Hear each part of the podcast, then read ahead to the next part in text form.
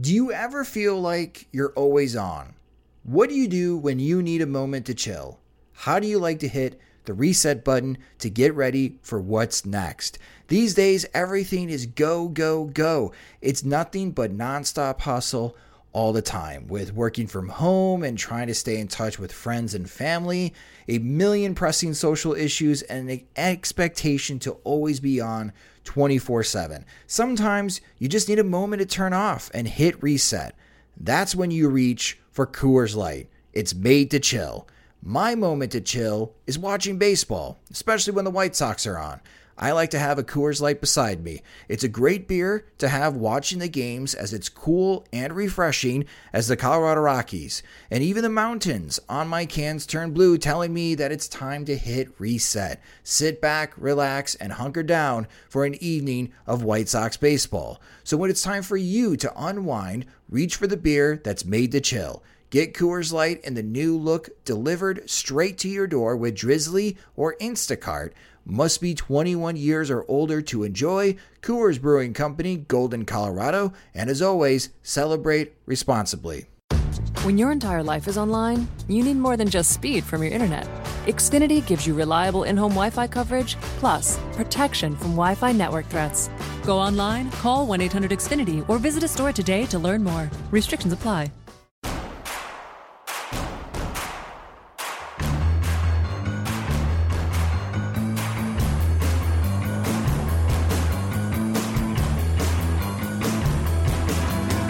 From your favorite source for Chicago White Sox talk, delivering news, interviews, analysis, and more.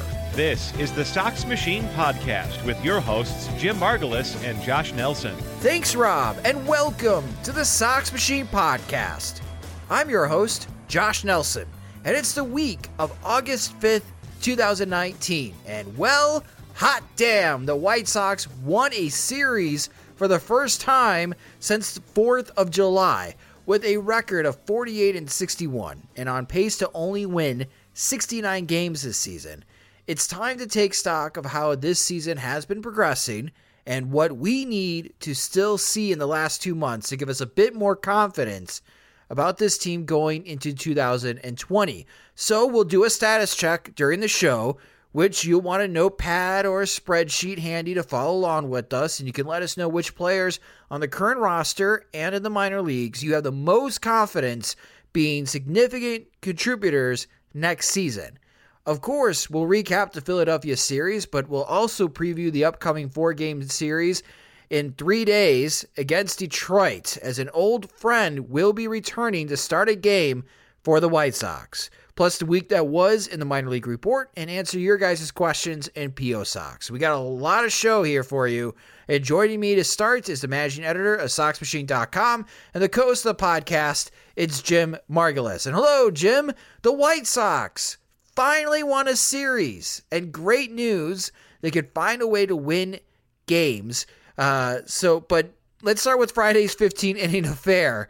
Uh, where does that game rank among the weirdest you've ever watched? Well, you know, it was strange, uh, but strangely enough, the White Sox really didn't contribute a whole lot to the weirdness of it. mainly on the Philly side. I mean, the White Sox did have Carson Fulmer almost contributing an extra base hit for his first ever hit and end up straining his hamstring running down the first base line. But Rick Renteria, to his credit, he didn't have to bring a position player into it. He uh, allocated his pitchers pretty well. His pitchers also, you know, uh, kept the game going. So they, they helped their end of the bargain.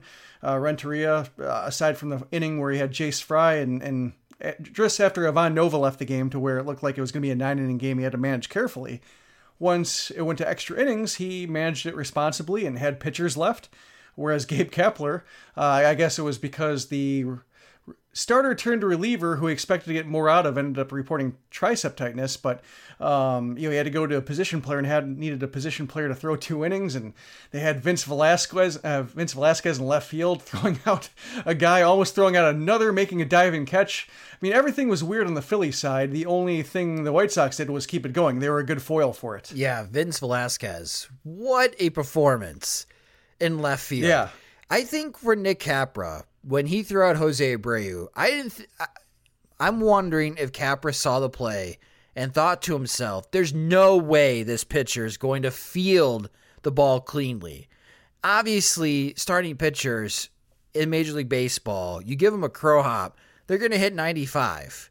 So you know he's got the arm, but to be able to field the ball that cleanly and make that throw was incredibly impressive. And to almost do it again, I feel like his throw, even though Leury Garcia was safe, that second throw, Jim, was even more impressive in my book. Yeah, I think with Capra, the decision making wasn't wrong. Uh, you know, maybe with Abreu not running his best, um, you know, that might have contributed to it. Maybe that's the case where you know he could have been more conservative. But I think when you look at the odds, the attempt to uh, uh, see, I guess Velasquez's attempt to throw for the very first time from left field. Uh, you know, as you mentioned, you know, it's a matter of trying to collect the ball. It's also a matter of getting his body in order and delivering an on-target throw and timing the hop, uh, you know, to where it's not too long or too short for the catcher. Uh, you know, there's a lot that uh, I imagine Capra would say, like, well, he's not going to get it right the very right the first time. And sure enough, it's on target. And the second one was perfect as well. So yeah, I think the second one after the first one, Capra you know, should, if he had a runner slower than Leury Garcia, like if it were Jose Abreu again, I don't think he would push his luck, you know, t- take his chances twice in a row. But with Garcia, uh, upping the degree of difficulty for Velasquez and making him, uh, you know, deliver just as strong a throw, even you know, quicker to the plate. Uh, I think that's that's a case where it was you know two good gambles by him, and Fortunately, the second one paid off. So I have a hot take concerning a 15 inning regular season game. Okay. I don't necessarily think it's good for baseball. Not in the regular season. I am starting to warm up to the idea of putting a guy on second base in the extra innings. Mainly because of what Gabe Kapler had to go through and the fact that pitchers seem to be getting hurt more frequently. And instead of burning out pitchers for one game out of a 162 game schedule, I think there has to be a way to speed things up. Yeah, I guess I, I see where you're coming from. I wouldn't call it a uh, an unreasonable hot take. Uh, I just think that it's you know if you make it, uh, I guess the when you have a game like that, uh, where you see the. I guess I, uh, when it comes to that kind of argument, I think I would save it for a game where it's like 14, 15 innings and it's completely boring, and uh, you know a pitcher ends up giving a you know game-winning homer up, or a position player ends up giving a game-winning homer up. Uh, because he's completely unqualified for the mound. But the way it happened, it, it reminded me of the Matt Albers game, where just uh, you're glad you watch it to the end because you may not see that happen again, at least anytime soon. You won't see Velasquez happen again anytime soon. You might see a pitcher play left field and throw somebody out. You're not going to see a pitcher make two perfect throws and then uh, make a diving catch on top of that as well. I mean, that's that's something I was happy to witness. But uh, you know, Steve Stone, I think, mentioned in a tweet, and I would call it one of Steve Stone's good tweets recently, saying that. Uh, uh, when you have that kind of thing, you know, you don't see it in other sports. Maybe you see like a running back throw a pass occasionally, but you don't see the the positions change so dramatically and, and see uh, players forced to uh, you know step up and improvise. And I think that's kind of uh, a selling point for the game. And when it gets, I think they're also infrequent enough. I would say maybe if it went back to like say 1968 type pitching dominance and, and complete uh, offensive ice age, where you didn't have runs scored and these things were more frequent, then I think you might have a, a, a real safety concern uh, when it comes to rosters. But I think for the time being, they just aren't frequent enough that I would uh, change the fabric of the game all that dramatically. Well, if extra innings increase, if we see an increase in extra inning games, I wonder if Major League Baseball is going to adopt the rules then that are in the minor league baseball. I wouldn't be surprised after the 2021 season when there's a new CBA that Major League Baseball forces the issue anyways. And starting the 10th inning, we're going to see guys at second base. You will be seeing this in the Olympics next summer where if a game goes in extra innings, you're going to have somebody at second base. I'll, I'll, be curious with the change to the bullpen coming up with you know uh, pitchers required to face a minimum of three batters, whether that will allow managers to have more arms on deck in later innings and in the extra innings because they don't make the you know sixth inning switches as frequently. I don't think it's necessarily that important, but yeah, when it comes to like small minor changes like the mound visit uh, change. You know, uh, putting a limit on mound visits, I think has been really a dramatic positive improvement you don't hear much of. But I'm thinking back to, you know, I remember watching uh, when they instituted the rule. I remember watching a game between the Orioles and the White Sox with Kevan Smith and uh, Wellington Castillo. They were both uh, catchers opposing each other. And Castillo stayed behind the plate. Smith made a mound visit just about every inning, maybe a couple times per inning. He was out there a lot, wearing out the path between plate and, and the mound. And really, I think you know you don't hear about it much because I think it's just been accepted. But uh, I, I, think it's a small change that's done a lot to improve the pace of the game. And I'm wondering, you know, I, have seen a lot of people criticize the uh, the uh, rule for minimum batters faced and saying like it's not that big of a deal as much as it used to be when uh, you know pitchers really had or I guess bullpens really had true loogies and um, you know that it might just result in intentional walks and, and, and so forth. But I'm really in, intrigued by how it could work out because I think if you reduce the amount of mid-inning pitching changes, it could allow bullpens to have you know maybe only six or seven arms necessary, and, and you don't have to go to the bullpen to eight. And, and maybe if you go into extra inning games, you don't have so many pitchers being used. Um, I, am not sure if that's likely, but uh, I'm keeping my mind open to it just because we've seen smaller changes have, uh, I think, bigger impacts than we give it credit for. And I think this is the case where uh, we could have some normalcy restored and, and more pitchers available for regular work later in games. Well, let's move on to Saturday because I think this is an important topic of conversation. And again, it is about bunting. With runners on second and third and one out late, a fly ball ties the game for the White Sox. A single gives the White Sox a lead. And Rick Renteria lately, whenever there's a runner on third with fewer than one out, or two outs, I should say. So either no outs or one outs. Jim, it just feels like when I'm watching the game that the bunt is coming. That he's going to go to the safety squeeze because for some reason he thinks that's the most likely play that will help drive in a run for the White Sox. And it was Yolmer Sanchez putting down the bunt. Rhys Hoskins, he made a great play and he got Eloy out at home plate. But I feel like this is just more than one bad call by Rick Renteria, Jim. And as a manager, to me, it seems like he's almost refusing to learn and to change his methods. Yeah, no, it, it, that was my complaint, and that's why I was really um, irritated on Twitter, just because. Uh, you know, when when Hoskins is charging, and by the time Sanchez squares around a bunt and he and he puts the bat on the ball, Hoskins is like 50 feet away.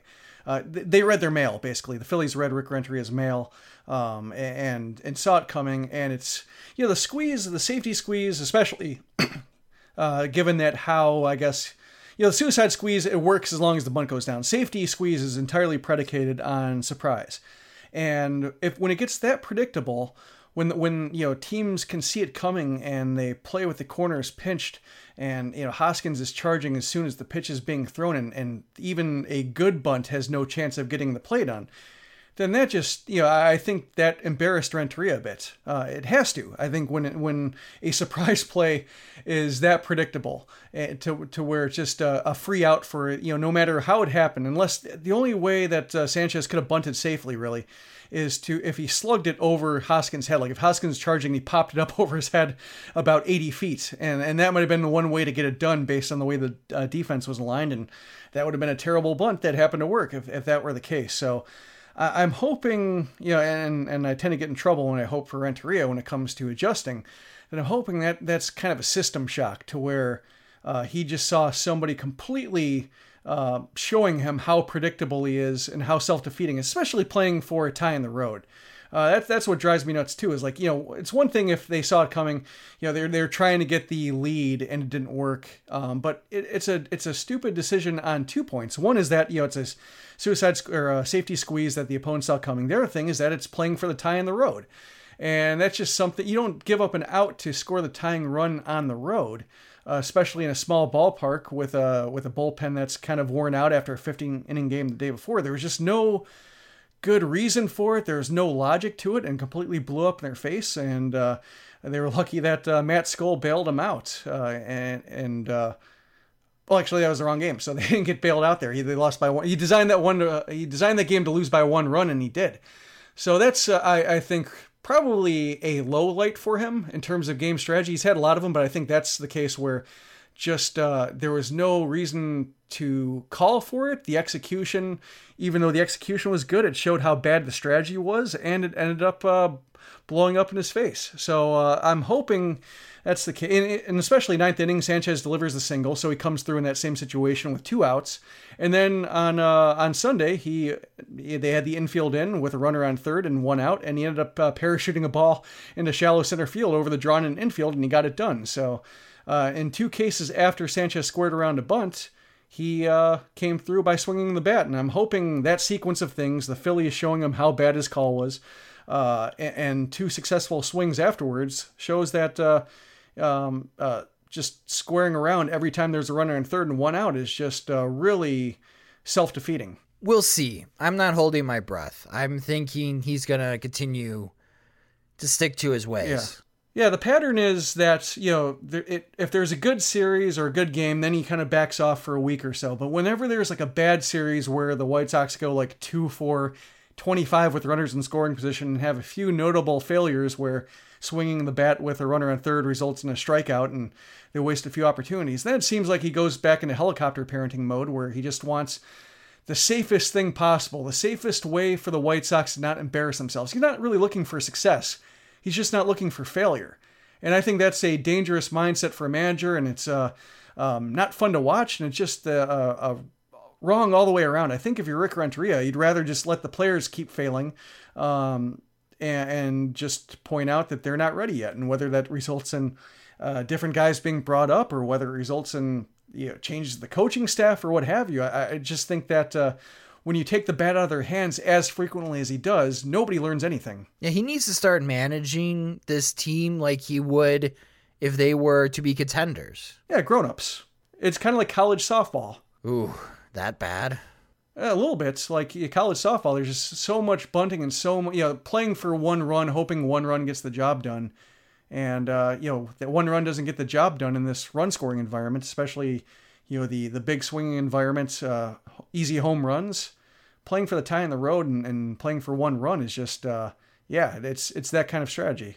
You still see it in college baseball, but the best programs in the country are starting to move away from that strategy. We just saw the champions, Vanderbilt, they have moved away from the bunting. They just let their guys free swing. And again, back to Renteria, I I do not trust the idea that all of a sudden he's going to manage in a different manner when they are expected to contend. I feel like he's just going to manage like he has been during his White Sox tenure, and we're still going to see bunts. We're not going to see bunting, obviously, from Eloy Jimenez or Jose Abreu, but we might see it with Yoan Moncada, and that will drive me up a wall. We could see it with Tim Anderson. We're definitely seeing it every opportunity with Yolmer Sanchez and Leury Garcia. We may see with Jon Jay or Adam Engel. Uh, yeah, definitely Adam Engel. And it, it's just it's so easy. I'm a fat guy watching on a couch at home. If I can, t- if I could tell the White Sox are laying down a bunt with a runner on third, I can guarantee you the other team knows it's coming. And well, they know it's coming yeah, all the time. In the Mets series too, he was playing the infield in with runners on third and and, and uh, fewer than two outs, and the Mets broadcasting booth was saying like, yeah, Rosario's not going to bunt, Todd Frazier's not going to bunt. Why are they playing the corners then?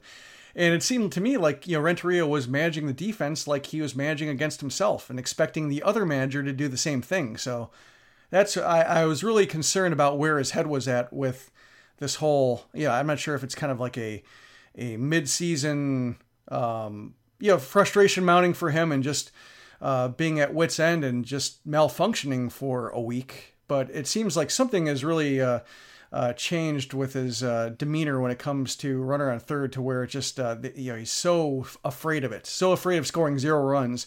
And the, and the problem with you know playing for one run is he often scores zero runs doing that too and that's what drives me nuts about the conversation and about you know the um, you know the you know, and why bunting is has so fallen out of favor is just that everybody, when the bunt doesn't work out, people blame the bunt for not working, like it was a player failure. But you have to account for the bunt not always working. And you have to account for a pitcher making too good of a pitch to bunt.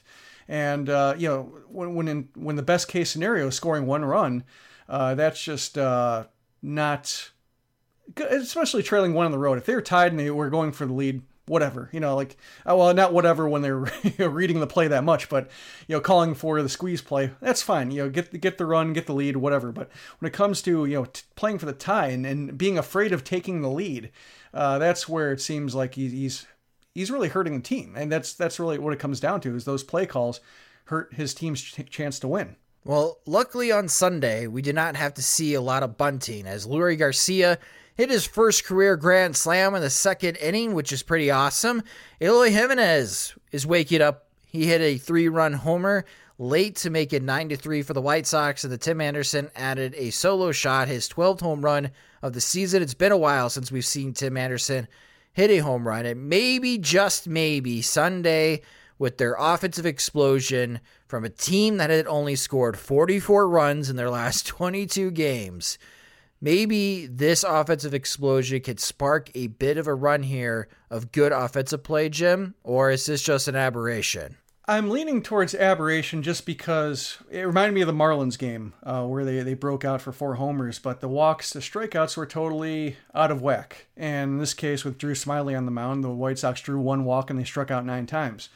And I think that's really what's going to make it hard for them to sustain a, a line of attack is just they don't have a lot of guys who are good at keeping the line moving. I'm surprised by Ryan Goins, like how many walks he's drawn. He's already uh, drawn more walks than Tim Anderson this season, uh, and maybe like a, a quarter or, or less than a quarter of the uh, playing time. I think may, might be a fifth of the playing time. Uh, you know, he's doing an okay job, but when he stands out for his patience, and that's never been part of his profile, uh, it's it's troubling, and and that's why I don't really have high hopes. I think it's going to be kind of feast or famine based on how the ball is flying or whether they uh, you know get the lead and are allowed to swing away. But uh, it seems right now they're awfully dependent on the home run, which is not bad in and of itself. Like I think you know when you hear home run dependent offense, if you're hitting a lot of homers, that's great. But I think as we've seen you know, with the Marlins game and then how the White Sox offense looked after the Marlins game, that this offense isn't quite ready to count on homers yet. So if you're if you're a a team that does not get on base and does not hit for power, uh, there's a lot more um, bad games and, and quiet nights on the way, at least until Yoan Moncada gets back. Well, that was the Philadelphia series. Again, the White Sox won two out of three, so that's good news. Again, their first series win since 4th of July, uh, which is a bit depressing, but they're going to be still continuing this road trip as they head to Detroit. They're going to play four games in three days, with Tuesday being the doubleheader. And we're going to take a moment here to preview that upcoming series.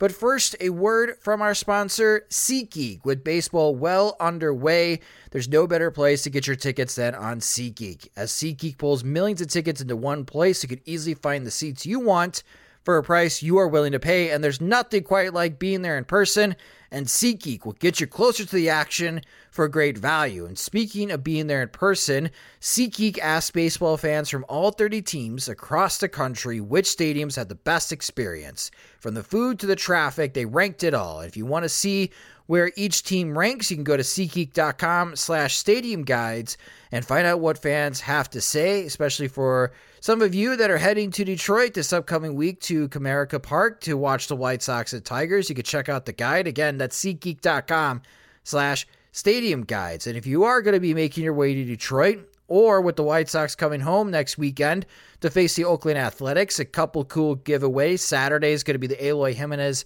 bobblehead day, and on Sunday, a surprise announcement. They are giving away the Harold Baines replica Hall of Fame plaque, a pretty cool giveaway. And if you want tickets for any of these games, go on SeatGeek and download their app onto your smartphone and use our promo code Sox Machine to save some money. So again, download the SeatGeek app onto your smartphone, enter promo code Sox Machine for $10 off your first SeatGeek purchase. SeatGeek, life's an event. We have the tickets. And again, the Chicago White Sox are heading to Detroit for a four game series in three days as they make up one of the rainouts back in April. The Tigers are 32 and 75. They are on their way to having the number one pick in the 2020 Major League Baseball draft. The White Sox season record against the Tigers is 5 and 3. So that means the White Sox still have 10 more games this season against Detroit. So while we felt pretty bad after the All Star break and how poorly they were playing, maybe we could feel a little better about ourselves watching this team Monday through Wednesday in these four games. And your pitching probables for this series, starting on Monday, it'll be Lucas Giolito for the White Sox against Spencer Turnbull. And Turnbull is only going to be limited to 75 pitches as he comes back off the injured list. On Tuesday, it's the doubleheader. The first game's at 12:10 p.m. Central Time.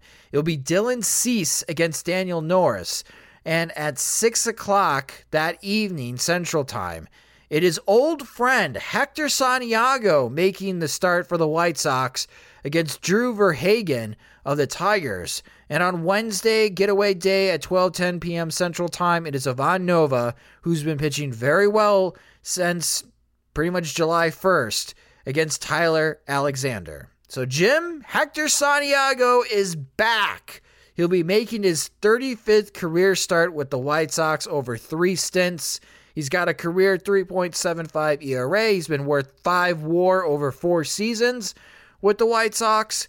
In this start, is he threatening to take either Ross Detwiler or Dylan Covey's spot? Yeah, I think it's possible. I think maybe Detwiler did bounce back and, and had a nice outing against uh, Philadelphia, so he probably bought himself a little bit of time. But Covey, I think, is expendable, and I think Covey came up mainly because the White Sox went 15 innings the day before.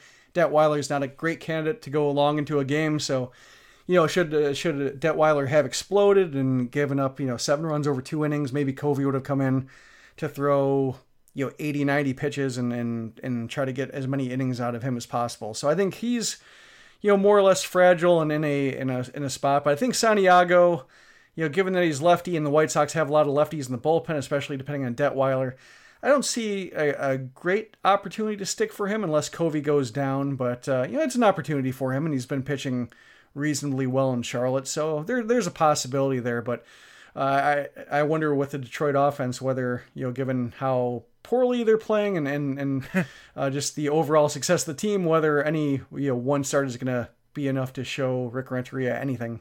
Yeah, the offense for Detroit is not good. Their pitching has been pretty good for the Tigers, but when you look at their WAR as a position player front, uh, it's inching closer to the negative range. Yeah. So don't expect a lot of offense, especially since they have traded Nicholas Cassi- uh, Castellanos. Yeah, that's what I was going to say. To the Cubs. it's uh, yeah, I'm looking at their uh, OPS leaders now, and yeah, it's Castellanos was first with uh, at 790 among regular players, but only one guy above 750. And is that uh, Miguel Cabrera?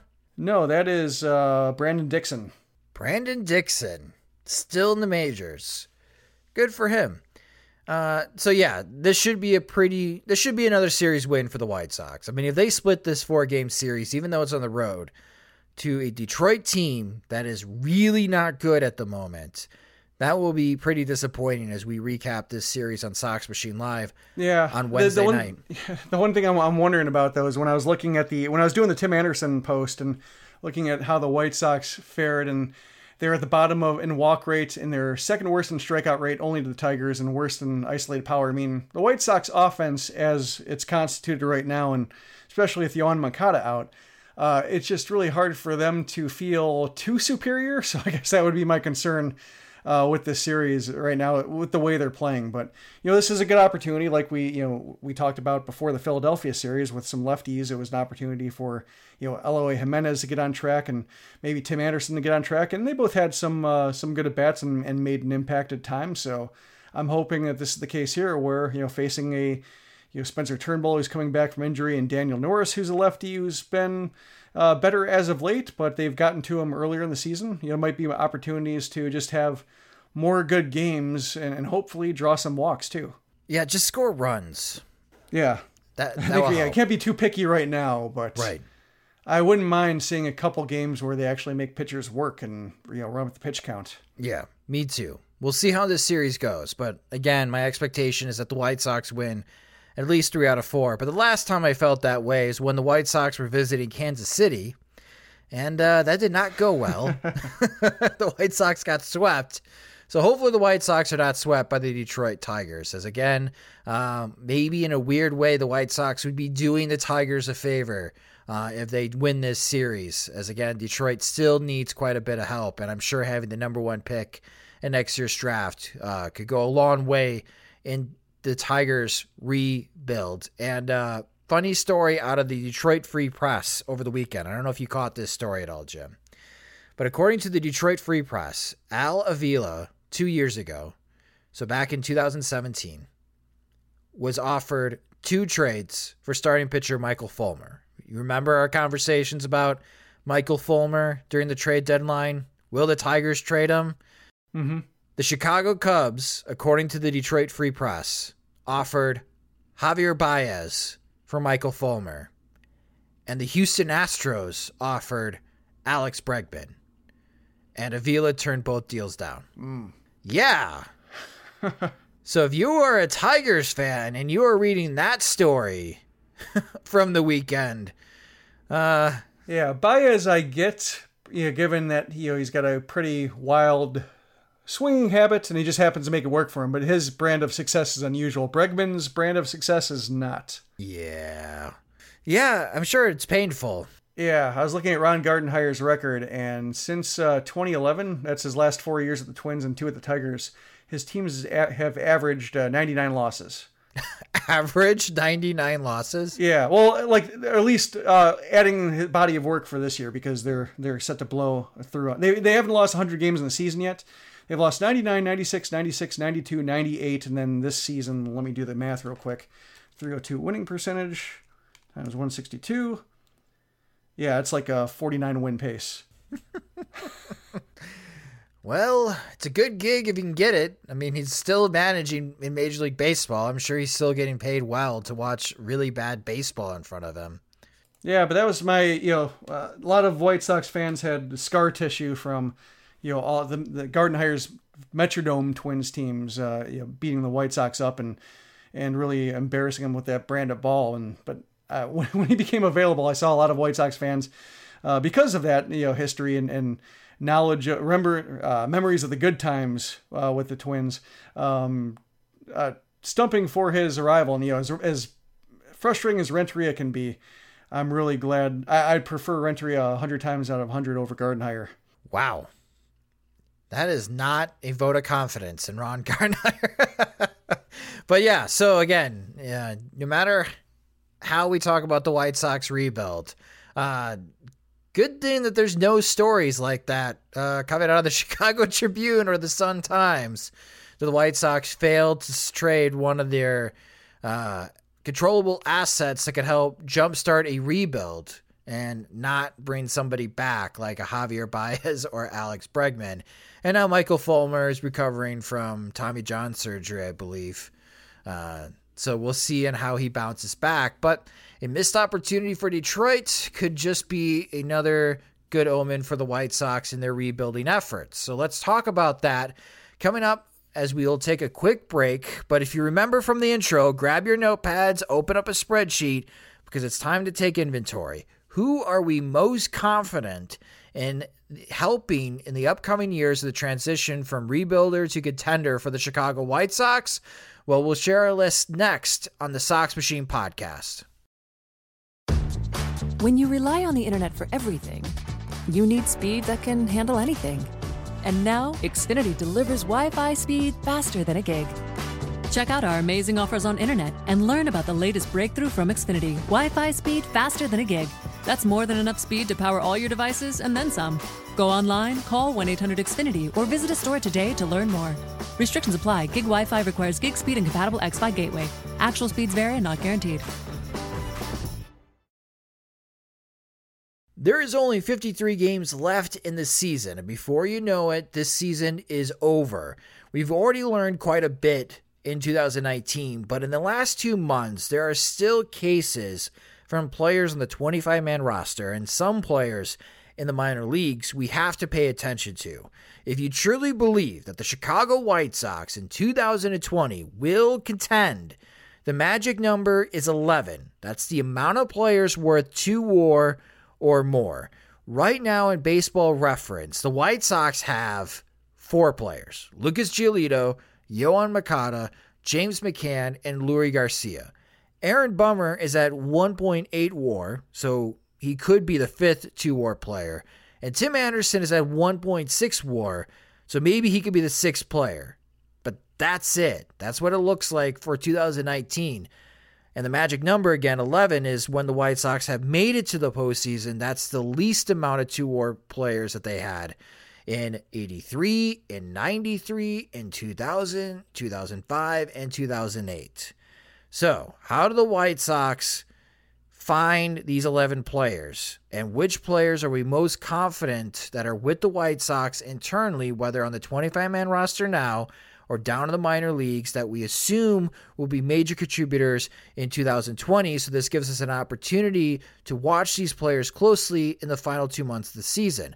Well, you could join us as we run down our lists and feel free feel free to share your list with us on Twitter at Sox Machine or at Sox Machine underscore Josh or in the comments section at SoxMachine.com. So, Jim, the way that I got this set up, as far as my status check on the players that I'm most confident that are going to be two plus war, I have a slam dunk category. So, I'm 100% confident I have a hopeful category where I'm 75% confident.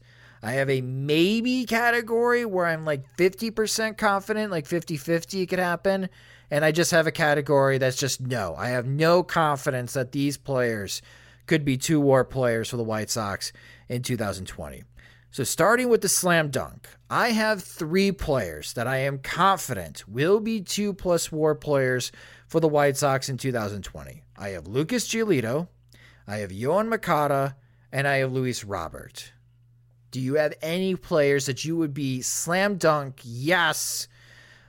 Watching what they've done in 2019, I am confident that they will be two plus war players next year. I would say one and a half. I would say Moncada and then Giolito with the caveat that he's a pitcher.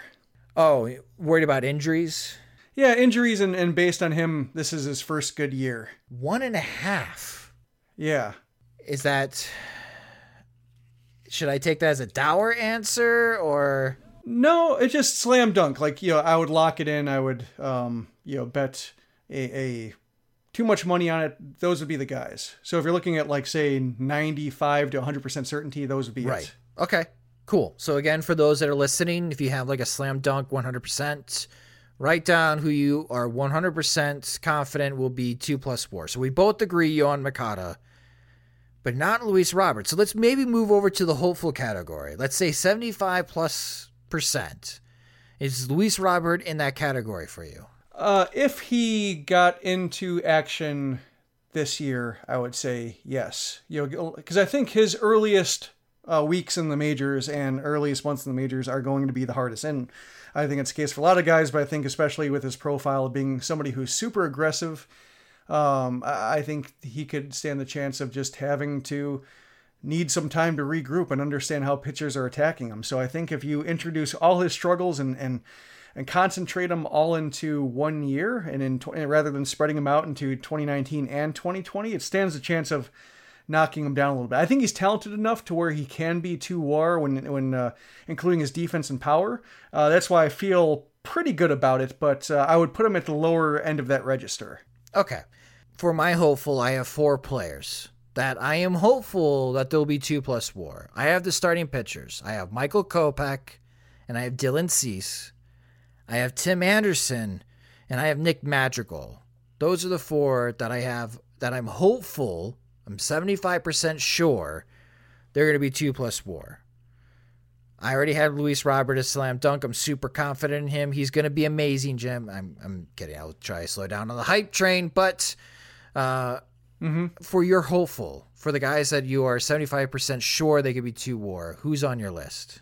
Yeah, I'm looking at uh, Roberts. You know, barely, I would say, like in the low twos for him. You know, that's just kind of have mentally project him. I can see Tim Anderson um, with a full healthy season, as you mentioned. Michael Kopech, uh, Dylan Cease, like barely clearing two. I think that's a case where just like these guys are just barely clearing two for me. But I put them in the group where as long as they're healthy, they should get there. Uh, Eloy Jimenez too. I have him there. I just think he's going to be good enough and and not as. Uh, I think he's going to be good enough with the bat and not as much of a liability left to where he should get there. Um, and I think Reynaldo Lopez too. I'm watching how he's finishing this year to see if he has a pattern for success. With the way he's opened the second half, there's a way for him to get there. I'm not quite there yet, but he's he's knocking on the door. All right, so you have way more people in your hopeful category, 75% and higher than I do. So let's move over to the maybe category, the 50-50 shots. This is where I have Eloy because the defense is that bad. And watching this weekend, I'm just not seeing progress being made. I don't know if this is something that he's going to work on during the offseason, if this is going to be something that he's going to have to devote more time to during spring training uh, to be better at. But clearly, the defense is so bad that it's sapping his offensive value. Like, he may not even be a one war player in, in his rookie year, which is going to be a bit disappointing because uh, I thought wow, Eloy Jimenez is going to easily be a three war player. He's going to be a contender for Rookie of the Year, and it's going to be a fun battle between he and Vladimir Guerrero Jr. And we're not getting that Rookie of the Year battle this year uh, in the American League because, uh, well, Vlad Jr. is starting to turn it up a little bit. Uh, but Eloy still has 18 home runs on the season, and he may get to 25 this year. But the defense is so bad that I, he he's really going to have to hit a lot to be a two plus war player. So that's why I'm going to have it in the maybe category because I just don't trust his defense at the moment. I have Reynaldo Lopez in the maybe category because, yes, he's been pitching better in the second half, but I still remember the first half. I have Leury Garcia in the maybe category. I know he's a two war player now, but I'm really not counting on him to be a two war player for the White Sox next year, mostly because of playing time. And James McCann, I'm just doubtful he can repeat his first half. We're already starting to see some pretty serious regression right now for James McCann, and maybe he is closer to the catcher that he was with Detroit. And we just saw him have the best first half of his professional career. Um, but again, it's a coin flip chance. I, I still put him in the 50 50 category where maybe he could repeat it again next year and he can still be a big contributor for the White Sox at two plus war. So I have five players in my maybe category. Again, Luis Garcia, James McCann, Jose Abreu if he comes back, Reynaldo Lopez, and Eloy Jimenez. Who are you maybe on being a two plus war contributor for the White Sox next year? Yeah, I'm with you with Lopez and Garcia. Uh, Lopez being the case with that he was almost a, I'm almost feeling good about him again, but I want to see maybe one more month of it, given that he's uh, he's he's pulled this trick before. And yeah, Larry's a little bit weird just because of playing time and because of health. Um, yeah, that's also a case where he's this is his first time really. Um, being a starter for a full season, can he do it again? Know, will the opportunity be there for him to provide as much value as he has this year just based on his flexibility. I'm yeah, I'm not positive. Uh, and then after that, I'm yeah, I don't feel great about McCann. Uh, Abreu, the way he's Abreu feels 50. So I'll put Abreu in there because he feels 50 50. I think sometimes he does get, uh, you know, his bat does slow down. It's not because of age, it's just because maybe it's trying to cover so much of the plate and put balls in play and drive runs home that he just uh, uh, you know, he sacrifices something. You know, the, the snap in his swing just isn't there. And but seeing him getting pushed around fastballs and and not really connecting with anything solid until like Roman Quinn was pitching makes me a little bit nervous about him. So I guess I would put him 50-50, which is you know saying something about his stock right now. Okay, so that's a very small maybe list. So I just want to run down list before we get into the players that we are most confident that are not going to be significant contributors next year. For your slam dunks, Yoan Moncada, and then Lucas Giolito if he's healthy. Yep. You're hopeful. Luis Robert, Tim Anderson, Michael Kopech, Dylan Cease, Eloy Jimenez. Mm-hmm. And then your maybes, Leury Garcia, Reynaldo Lopez, and Jose Abreu. Yes. So counting down that list, if I didn't miss anyone, the guys that you are 75% higher, you have seven players. So for your list, the White Sox need to find four players somewhere, maybe unexpected seasons again next year, to be significant contributors, to be two plus war, in order for the White Sox to be seriously taken as contenders for a postseason spot. Yes, my one concern though, uh, and I brought this up, it was in the discussion I think in the Tim Anderson post on Sox Machine, is that right now with the way the White Sox offense is, like say if Robert comes up and he's super aggressive and Eloy Jimenez is super aggressive, Tim Anderson, like a lot of these guys who are you know good bets or the or the best bets to get to two wins above replacement, all have a similar profile. And I wonder if you have too many of these guys who don't draw walks, whether that's uh, maybe individually they're two wins above their average starters are better, two to three wins above replacement, but cumulatively it doesn't show up in the win total. That's my I guess my reservation with the way you know this pool of seven players is. I would like to see um, you know one of these guys be able to move the line more. And that's what that's I guess my biggest reservation about this cluster right now is that not only do they need to add four, but they need to add guys who are different from the four guys they or from the seven guys they have, and they haven't been great at finding that kind of talent, and that talent is hard to find in the open market. Yeah, and for me, it's Giolito, Moncada, Robert, Kopech, Cease, Anderson, and I have Nick Madrigal. Are you counting on Nick Madrigal to be a significant contributor in 2020, Jim? Not immediately. Uh, I I don't mind him, and I think you know he's especially like say Yolmer Sanchez right now. The, you know, the I guess the bar he's setting, it's not too difficult to clear, but I can see him having you know, batting 280 but being an empty 280, and maybe he gets the two wins, you know, just based on base running and and uh, and defense, you know, the whole package. But like I said, with the um, you know, with the guys above, like not drawing walks, not really keeping the line moving, I think it could take him a bit of time to find that kind of success in the majors. So I would be, I guess, under 50% that he's a, a a valuable starting player for the White Sox in 2020. Maybe towards the end of the year, but I think full season I could see some early struggles where just a lot of easy outs. All right, so let's go to the players that I am not confident that are brought up are going to be significant contributors. Jon Jay, I think he's gone after this year. Ivan mm-hmm. Nova, gone. Ryan Cordell, no. Adam Engel, no. Yolmer Sanchez, I right now if I had to do my off-season plan project for Sox Machine, I would not tender Yolmer Sanchez a contract. He's too expensive for what the White Sox pay. And I think the one minor leaguer that I see on Twitter that folks are still hopeful for is Zach Collins. I, I cannot look at Zach Collins' profile and say with even 50% confidence that he's someone the White Sox can count on being a two plus war player. Now, could he surprise and be one of those four missing players that needs to be a two plus war contributor to help the White Sox move from rebuilder to contender? Absolutely. He can get hot. He can hit a bunch of home runs for the White Sox, provide some much needed power from the left handed side while catching or playing first base or DH. But right now, he's under the no category that I have no confidence that he will be a two plus war player in 2020, which is what the White Sox need. Are there any significant players, Jim, under your no category?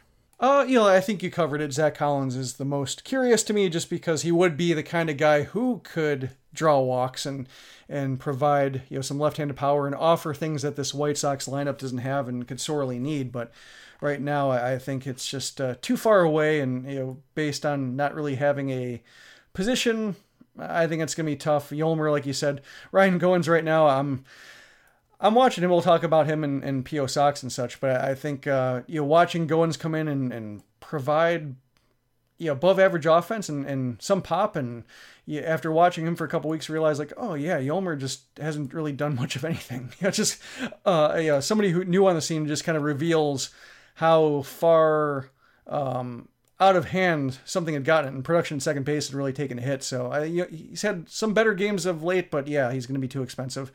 Uh, yeah, Nova's out, Jay's out. Catcher, I think, is a mess. Like I, I think McCann right now, uh, the way you know July he had and uh, the way his you know, the strikeouts ballooned on him. Uh, the, the, defensive numbers okay. He's throwing well. Framing is below average, but you know uh, his work behind the plate is okay. But just offensively, you know that's drying up. I'd really love to see Yasmani Grandal. I think it's my biggest wish right now, and I think uh, that would be one of those uh, you know three, uh, two, three war players that we're talking about that would fill that spot perfectly. Yeah, and, and as I mentioned with Aaron Bummer, there could be some bullpen arms that have a terrific season like Aaron Bummer has, but mm-hmm. you know with bullpens, we've been talking about it all year. They're fickle. Aaron Bummer may be great this year. He may not be great next year. They're very hard to count on. Uh, and Alex Colome, I don't think is going to reach two WAR this season. He's currently at one and a half WAR for the White Sox, but it really depends on how many opportunities he's going to have in the last two months of the season. So maybe that's where the White Sox can fill the gap. But right now, Jim and I have seven players and they need to find four more. And there was something interesting that I read over the weekend from Joe Sheehan. Uh, he's got a newsletter that there's a lot of people that subscribe to for his thoughts about baseball, and he writes for various other outlets. And he his recent newsletter over the weekend was about the teams that have a 0% chance of making the postseason according to Fangraphs. And he wrote a little blurb about every team. And the White Sox are one of those teams. They have a 0% chance of making the postseason on Fangraphs. And part of what he wrote, this is from Joe Sheehan. The White Sox punted last offseason, barely reaching out on Bryce Harper and making an embarrassingly small offer to Manny Machado. They'll get another chance this winter with Anthony Rendon and Gerrit Cole, two pieces they desperately need on the market. The 2020 White Sox have a projected payroll of $38 million. If they don't go out and get at least one five win player to go with their young, inexpensive core, they deserve every bit of anger their fans can throw at them. This is the moment with Jimenez, Giolito, Anderson, Moncada, with Kopech, Robert, Cease, and Madrigal coming. You can't dink and dunk your way with two win veterans around that core. You have to add a superstar. And he finishes with you could either be the 2010 Pittsburgh Pirates or you could be the 2010 Houston Astros, Jerry. Pick a lane. And of course, Jerry is Jerry Reinsdorf. And that last line has stuck with me, Jim. You could either be the 2010 Pirates or the 2010 Astros. With the Pirates, it was 21 years of not making the postseason. 21, I think, consecutive seasons below 500 records for Pittsburgh. And then all of a sudden, with a young Andrew McCutchen and Starling Marte, that and with Gerrit Cole, uh, they made it to the postseason at least two years in a row. If it was not three straight years, I think they were in the National League wild card for three straight seasons. Yep, three straight seasons. And they lost the wild card in two of those years. So, two one and duns for the Pirates. But after seven straight losing seasons, I'm sure every White Sox fan would take three consecutive postseason appearances. The White Sox have never been to the postseason in back to back seasons throughout their history.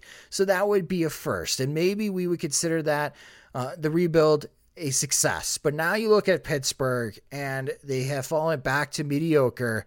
And you really don't know how this team is going to consistently finish above 500. And you don't know how this team is going to compete with the St. Louis Cardinals and the Chicago Cubs in the upcoming years with the Houston Astros and what they have built and the aggressive trades they have gone out, getting Gerrit Cole and now Zack Greinke, which just seems a bit unfair that they have not had to give up their top prospect Kyle Tucker to get any of these guys. And then they acquire someone like Aaron Sanchez and they make a couple tweaks with him in his first start, and he helps throw a combined no hitter uh, with the Astros. And it just seems like the Astros just have a team in place that's just going to be a juggernaut. It's just not in 2019 where they could possibly win a World Series after they won their first in 2017.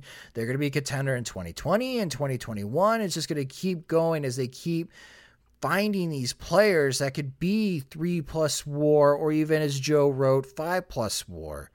So, Jim, where do you feel most confident placing the White Sox right now? Are they more like the 2010 Pirates, or do you think they can be like the 2010 Astros? I don't think they're, you know, the Astros can be part of the conversation. And I think when you look at the player development and you look at the lack of you know great performances in the minors. You know, it's a very top heavy farm farm system right now that uh, really falls off after about five. Um, you know, that's problematic when it comes to like you know multiple waves uh, replenishing the talent and, and and filling in for injury.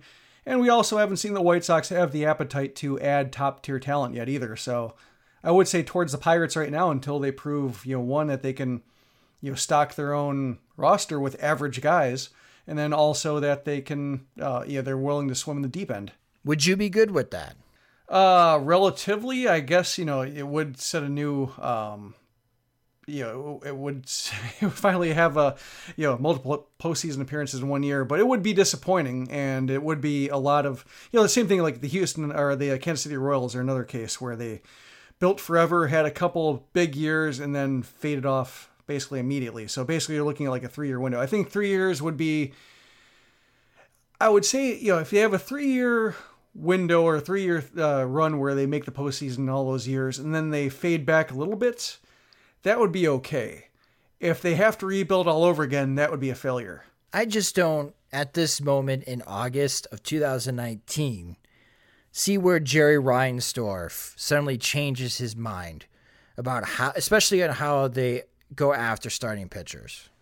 Like, I don't see the White Sox being a serious contender for Gerrit Cole. But I said the same thing about Manny Machado, and the opportunity presented itself, and obviously they lost out at the very end.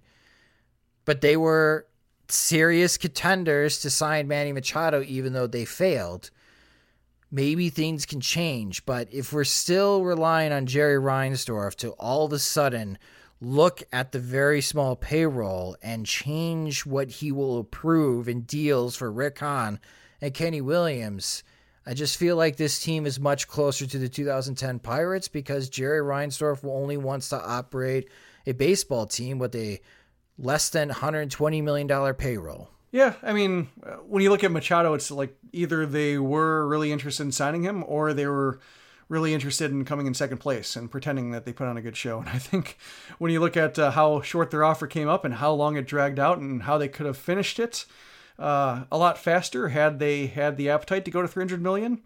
Um, probably would have had them. You know, so I think when it comes to spending that kind of money, um, you know, the, you know, Rick Hahn like to point out that they signed Luis Robert and so forth, and yeah, that's all well and good, but now they can't do that anymore. They've closed that uh, loophole, and you know, the the draft and markets are all fixed costs now. So it's really you know, spending this kind of money is the only way you can really take advantage of financial flexibility and and I know financial flexibility when it comes to like teams like the Braves and the Twins and such is is a loaded term and just kind of uh, if you prioritize flexibility and never spend it you just are prioritizing profit. And I think that's the case uh, with the White Sox right now the last few years it's been good for their bottom line uh, making a lot of money because the you know between the out of team revenue uh, streams and the uh, you know the little amount they're paying the players and still the residual um, you know attendance they were the attendance really didn't bottom out the way it did in other markets uh, they're you know they're more or less fine and I think uh, uh, you know right now I think they're positioned to spend a lot of money and profit from it but the White Sox really haven't uh, been in the mode to spend money to make money that doesn't seem to be their mindset and uh, I wouldn't count on that changing until it actually happens. And I know that, uh, you know, I'll believe it when I see it as kind of a cop out, but in this case, you know, after the Machado thing, um, they really do have to prove it. Yeah. So again, we have seven players that we are 75% sure are going to be two plus war players for the White Sox. So they need to find four players either internally that we did not list, or they need to go find them either via trade or in free agency before being really confident that, yeah, the White Sox are going to contend in 2020. So this is what we're going to be watching for for the rest of the season. And hopefully we get an opportunity to see Luis Robert with the White Sox, maybe even Nick Madrigal as well, as really there's nothing to learn in AAA these days uh, with the pitching environment and the ball that they're using. Uh, so we can get a better sense of what this team is heading into the offseason. And if they are serious about turning the corner on how much work Rick Hahn has for the upcoming offseason, there's still a lot to learn.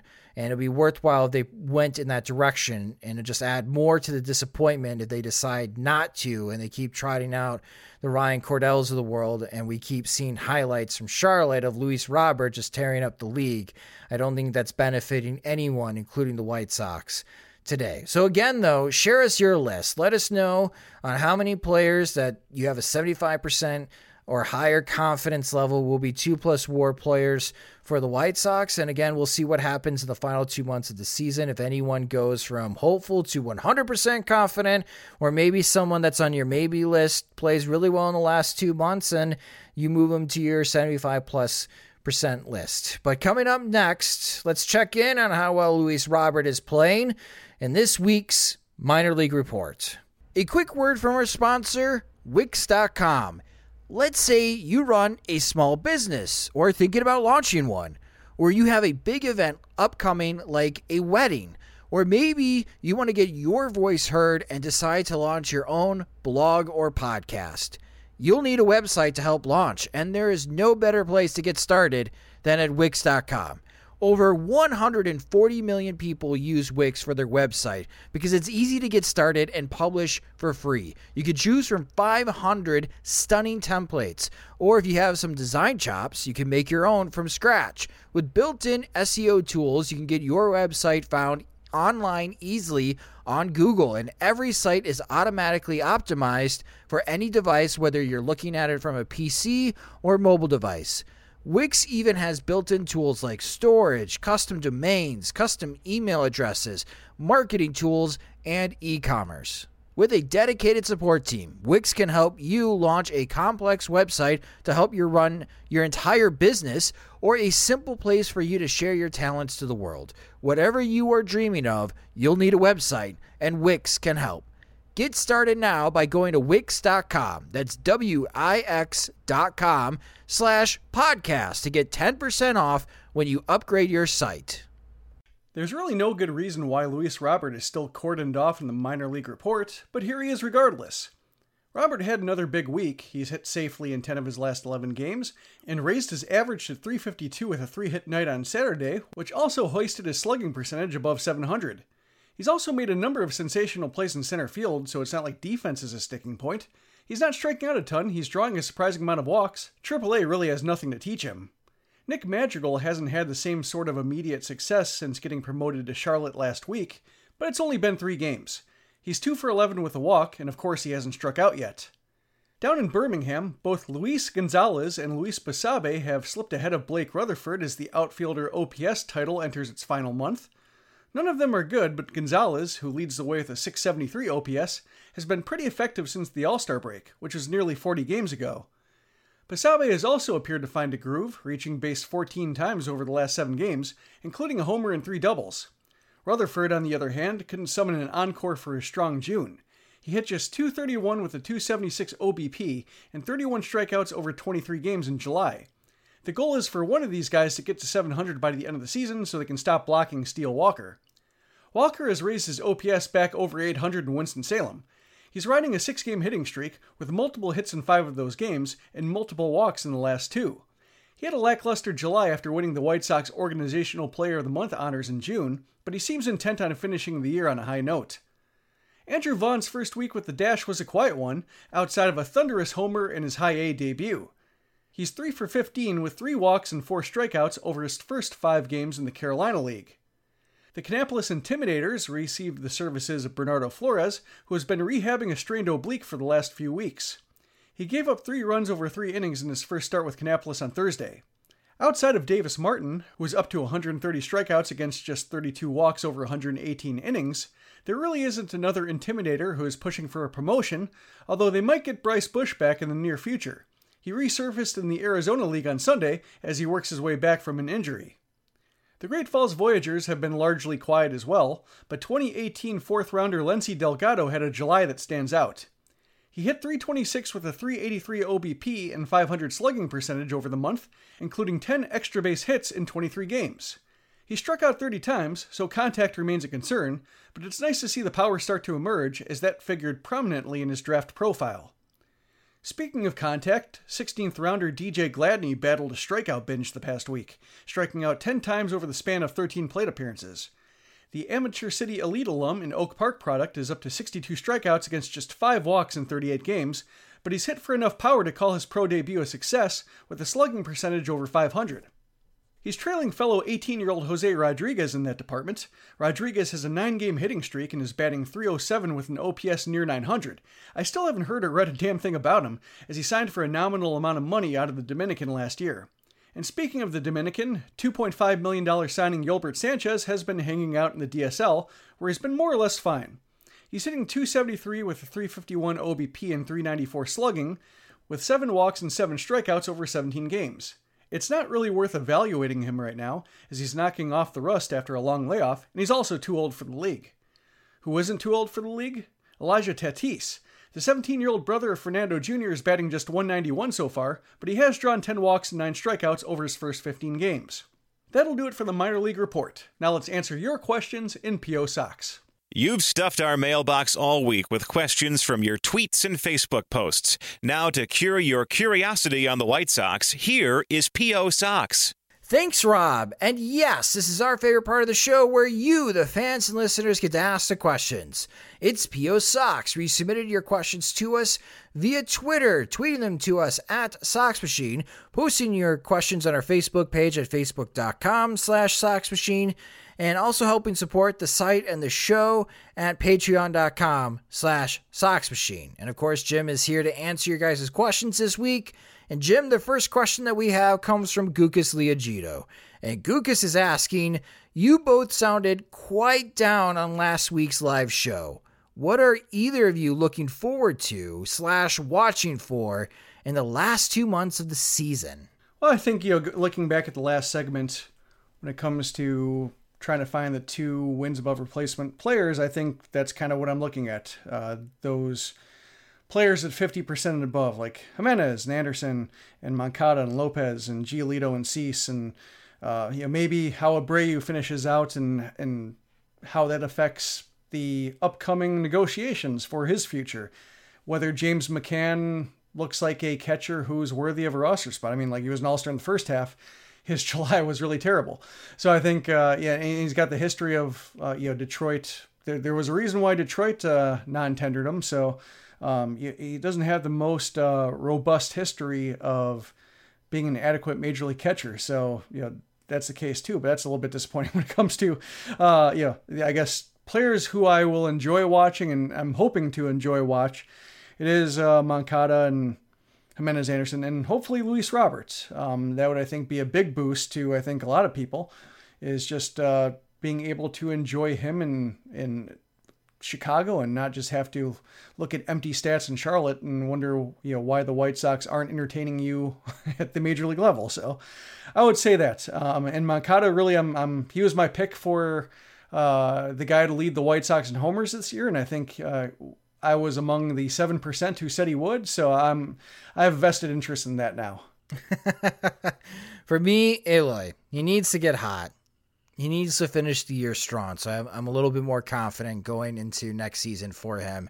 And maybe he can have a big bounce like Yoan Moncada. But even though Moncada in 2018 played poorly, according to Fangraphs, he was a two win player for the White Sox. And right now, Eloy Jimenez is not even close to that amount. So that's what I'm going to be looking for, Gukas. We need to see more out of Eloy in these last two months. And hopefully, his performance on Sunday sparks something and he can help carry the offense in the upcoming weeks while Yoan Moncada is still on the mend. But Gukas, thank you so much for your question. Our next question comes from Alex Gaspar, and Alex is asking small sample sizes in the second half, but do you see Ryan Goins or Ivan Nova as possible one year deal re signings this offseason for depth purposes? Could Goins be a cheaper Yolmer replacement behind Nick Madrigal and Nova as a fifth starter depth? Well, Goins is still under team control. Uh, he's only at four years of service time, so he's got a couple years left. And if he somehow miraculously keeps his line of performance all the way through the end, or even kind of close to it, um, then I think yeah, it's you have your Yolmer replacement right there. It's worth keeping him. It's not worth letting him go just in case he happened to uh, just discover a whole new level of performance. And Ryan, yeah, I was looking at his baseball reference page. I knew he was not good. You know, I, I knew he was a glove first infielder, but I didn't realize his last three seasons in the majors, he had a 266 OBP, which is uh, 61 OPS plus, just uh, completely you know, probably probably one of the uh, worst bats for the guy who has many play, uh, plate appearances as he did. So to have this kind of performance right now is, well, one completely out of nowhere, um, and and you would think it's not sustainable, but you know if you're if you want to talk yourself into it, it's hard to imagine that Goins ever had this kind of stretch of performance when you look at how flat his numbers were uh, between his days with the Blue Jays and the Royals. This is just, I think, probably completely new to him too, and um, I'm interested in him. I'm not. I, I guess I'm not banking on him figuring it out uh, at age 30 after you know having basically six seasons of no major league production. But I he's got my interest, and I think uh, when it comes to this uh, White Sox lineup and, and somebody who takes walks, um, that's uh, anybody who can take a walk right now is uh, has got my interest. Well, when it comes to when it comes to Nova though. Um, I think his upside really isn't there. Um, right now with him, you're just hoping to get six decent innings, and with James Shields, you could hope for at least seven innings.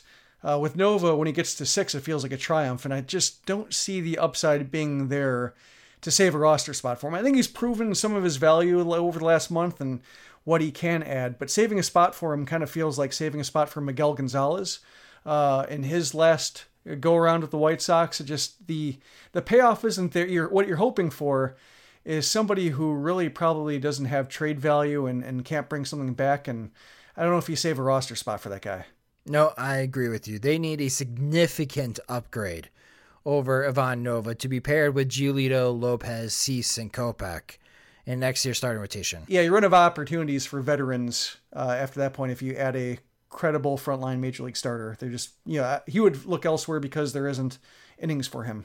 Right. And like, again, Gerrit Cole would be perfect.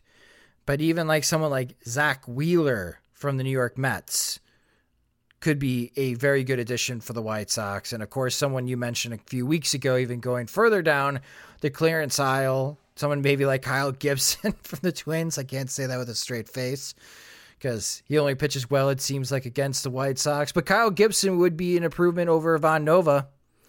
Uh, especially for the course of a season. But I, I, think for Ivan Nova, he's a for sure not coming back. The White Sox need a significant upgrade at starting at the starting pitching front over Nova's spot. Ryan Goins, uh, we'll see. I did not know that he was under team control still. That that kind of changes my opinion. Yeah. How do you feel about him though? Like, uh, what, what's your barometer? He's. You cannot deny the fact that he's been one of the more productive offensive players since he's joined the White Sox, and he looks hitterish. Like he's a professional hitter and he's getting time at third base, so he's providing infield depth. I like him more than Jose Rondon mm-hmm. if you're going to have that spot. But if if I knew that Ryan Goins is going to be cheaper than Yolmer Sanchez going to next season, then yeah, stick with Ryan Goins then. But Nick Madrigal will be starting second baseman. However, you still need that utility guy. And I'm not quite sure if Leury Garcia is your first utility player. He just becomes a super utility guy if the White Sox are serious about finding a a power bat that could play in right field to pair with Robert and Jimenez in the outfield and and Garcia is now back to the bench. It's an interesting situation with Goins. Uh, maybe I look at him, Jim, as being like the 25th guy for the White Sox in 2020. So it, for me, it boils down to who would I rather have at this moment, Ryan Goins or Yolmer Sanchez? And with the very small sample size and recency bias, I would pick Ryan Goins. Yeah, uh, there's some James McCann here. Uh, that's what I was thinking. That what came to mind too is that McCann didn't have the production on his side. We looked at his Tigers track record; has a great first half that comes out of nowhere, and then regression sets in hard. So I'm trying to uh, keep that in the back of my mind and say like, well, he could just have two bad weeks and he's back to his Toronto numbers. But for the time being, you know, with this kind of crazy ball environment, um, you can't completely count it out. Right. He look again. He looks better at the plate than Yolmer Sanchez. So, and I think Goins defensively will be fine at second base. I don't know if he'd be better than Yolmer Sanchez because Yolmer Sanchez plays well defensively at second base, but you can you can count on Goins to help you out and and not be a liability defensively at second base. But again, my preferred would be Nick Madrigal being the starting second baseman for the White Sox in 2020. But great question, Alex. Our next question comes from Showtime Sam. And Showtime is asking as the rebuild shifts into the higher gear, Zack Collins doesn't seem to have much of a catcher role on this team. Does he even have a future spot at first base with Andrew Vaughn present? Or is Zack Collins trade bait? I think he might be trade bait if he just had a little bit more going for him in one area, like if you're a better catcher or if he were you know more productive at the plate. But I think you know, if you're more productive at the plate, the White Sox would be using him. So right now, I think he's a little bit in an in between situation where it might, yeah, if they trade him, it would be for a challenge trade for a, uh, another prospect for another team who, you know, they can't figure him out, or he's hit a dead end, or he's being thoroughly blocked and doesn't have a future. Kind of like you know AJ Reed a little bit. Uh, that would be the kind of I guess challenge trade right now, and and so that doesn't seem all that appetizing right now. But I am watching Collins just because he is doing something a little bit interesting right now in Charlotte. Uh, ever since he came back, I've noticed that you know he has had more. He's filled the box score more. You know, more multi-hit games, um, fewer strikeouts. Uh, you know, fewer multiple strikeout games, fewer multiple walk games. Seems like he's taking a bit of a page from the Yoan Moncada playbook and trying to you know make action happen versus um, you know build a good count in his favor every time. Um, and James Fegan wrote about it, and he talked about how he's working with a new hand placement and new stance and Frank Menechino has been working with him uh, in Charlotte. And Collins, yeah, I, I, really don't trust that kind of uh, early turns because Collins has talked about new stances before, going back to his old stance in Miami and that briefly working and then ending up in the same place. So it's not, uh, I'm not banking on it being something that solves the problem of, um, you know, uh, somebody with holes in the swing and can be just uh, blown away with high fastballs and can't pose enough of a threat to draw walks in the majors. Um, but he is doing something at least a little bit interesting right now. I think uh, the changes he's making and the changes in his box score might be why Seby Zavala is up right now instead of uh, Zack Collins, just because it seems like he is. Uh, seems like he has a project with everyday playing time right now, but you know, should he keep this up through you know mid August? Um, I wouldn't mind seeing him come up. You know, bid uh, bid adieu to Wellington Castillo, uh, bring up his second catcher, and maybe even make him the first catcher. You know, give him 60% of the starts behind the plate and and uh, you know time at DH when he's not playing there and just see what he's got. Yeah, because if Zack Collins can come back and have a really good month in the major leagues, even if you do consider him trade bait, it will just enhance his trade value. And maybe you can piece together a deal like Zack Collins, Jonathan Stiever, who's having a great season, uh, even with him being in Winston Salem, and I know he's climbing up the, the prospect rankings for the White Sox. He, I think someone at Baseball America, uh, they wrote that some scouts believe that he is the best arm within the White Sox farm system now. Maybe you could pair those guys up, and you can get.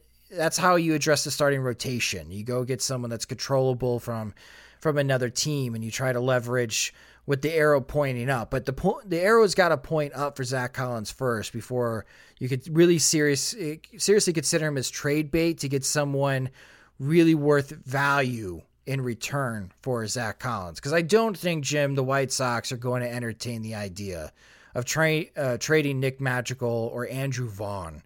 Uh, mm-hmm. in a deal this upcoming offseason. Yeah, I think the top five in their farm system is basically they need them to be around and be fixtures in the rotation lineup. So that's why this you know, this uh, regression, or not even regression, just uh, I guess degeneration of the second tier of White Sox prospects has been so costly. But Stiever, as you mentioned, stepping up should be a big help. Um, and then hopefully one of these outfielders ends up sticking, like you know Gonzalez. You know, one of these outfielders in, in Birmingham that has a good month is able to have two, three good months in a row for once. Uh, that would be great. But yeah, uh, but I'm I'm curious about this Collins project, and if that you know somehow works, uh, at least to be like a threat at the plate. You know, not somebody who uh, you know puts up Collins's uh, numbers that he put up in Miami, but you know somebody who hits like 250 uh, with you know in slugs you know 480 and has a decent on base percentage and can play some catcher.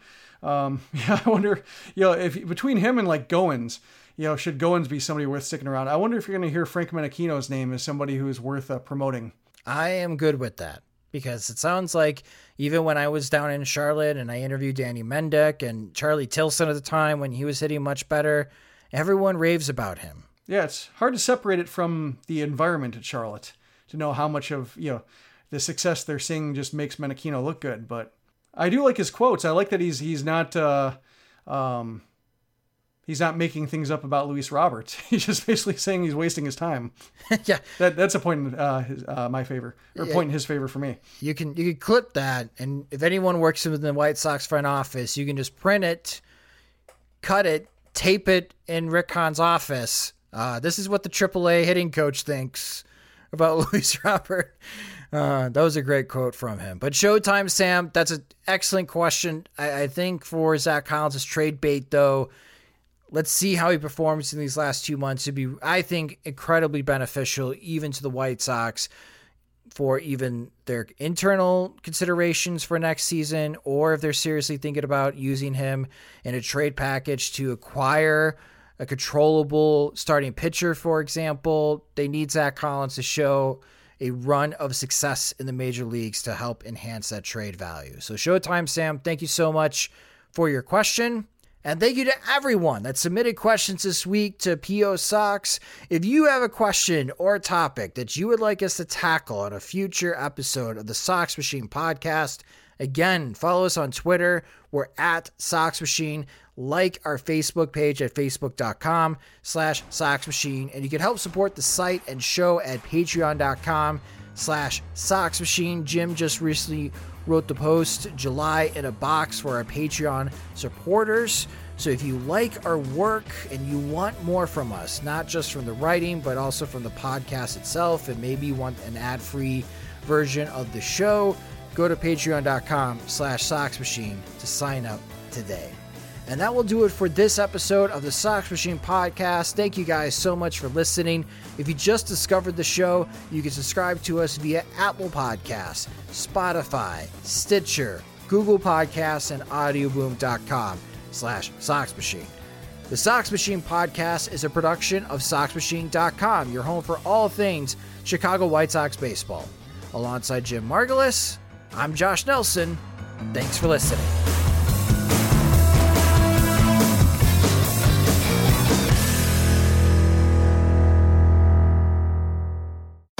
When your entire life is online, you need more than just speed from your internet. Xfinity gives you reliable in home Wi Fi coverage, plus protection from Wi Fi network threats. Check out our amazing offers on Xfinity Internet. You'll get fast speed and Wi Fi coverage you can count on.